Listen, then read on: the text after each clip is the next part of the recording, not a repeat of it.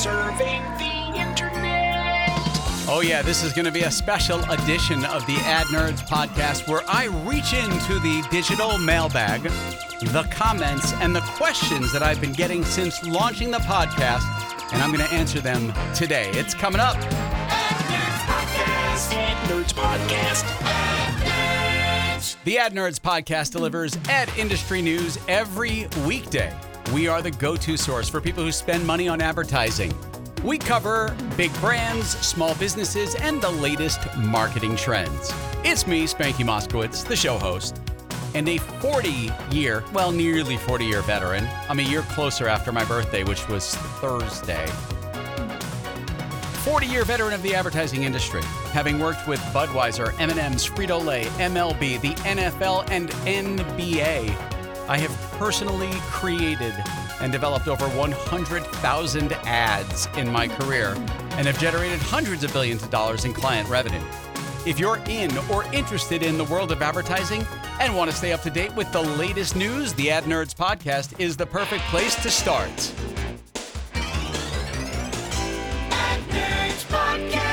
As I said right at the start of the show, this is a different episode. This is a special edition of the Ad Nerds podcast, and I'm not going to really dive into advertising industry news today. No.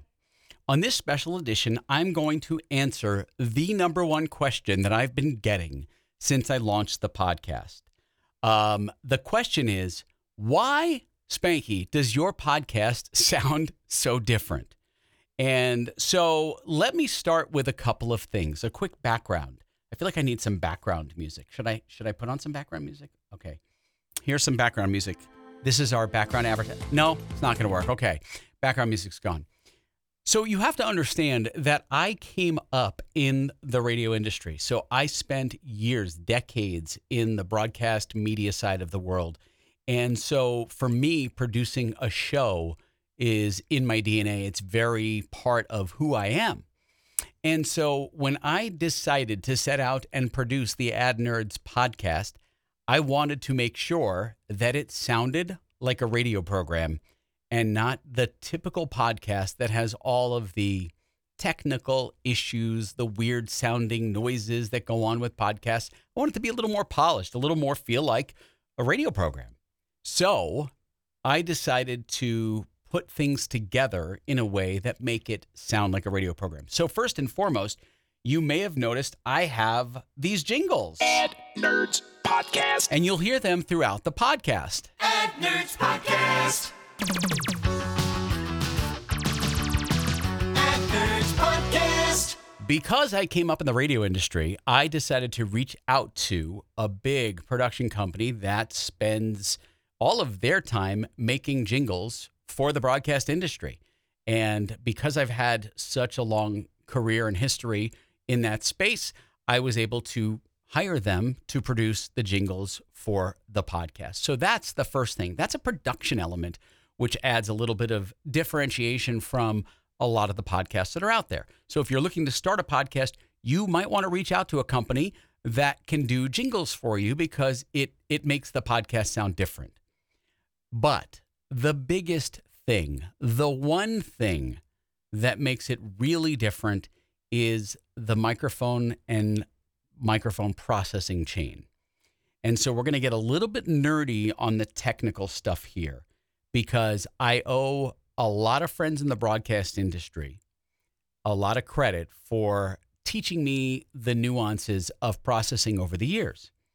Now, my voice does sound like this, okay? This is me, but this is me run through a processor.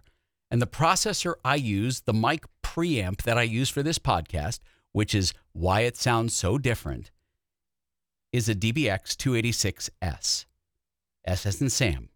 And I can turn off the processor so you can hear the difference, but this is me without the mic processor.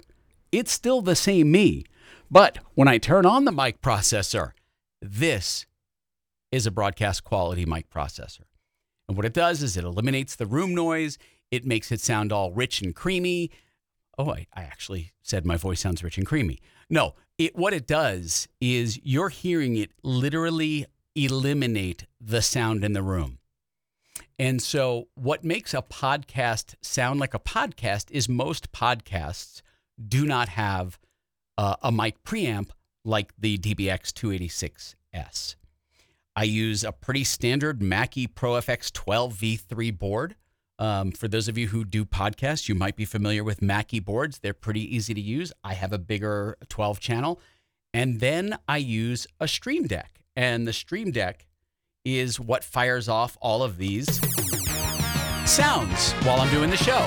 Ad Nerds Podcast. Finally, for the camera side of things, for those of you that watch the podcast on YouTube, here, I'm going to look at you this time. I never look at you directly. But for those of you who watch it, uh, I am using Sony ZV-1 cameras. I have two of them. I only use one for the podcast, the one that's to my right. And those cameras film in 4K. And the process is pretty easy then because I record using Ecamm Live. Stream Deck fires my sounds. The Sony ZV-1s capture it in 4K. I export the audio and we are done. It's like magic. So, for those of you who've been asking about why my podcast sounds so different, and, and I've literally gotten like 20 or 30 different messages, emails, questions, and, and they all have the same theme. So I figured I would do this special show this weekend to make sure that those of you who are interested in podcasting kind of have an understanding. And feel free to message me anytime, okay, at my business email. That's ken at adzombies.com. You can use ad zombies. Yes, the podcast is there, ad nerds. My business is ad zombies. Okay, so feel free to message me. You can email me anytime, ken at adzombies.com, or you can use spanky at adzombies.com. I'm happy to help you and answer those questions if you have further questions at all. So that does it for this special edition of the Ad Nerds podcast. Thank you so much for listening. I really appreciate you hearing me out. It is Spanky. I am out.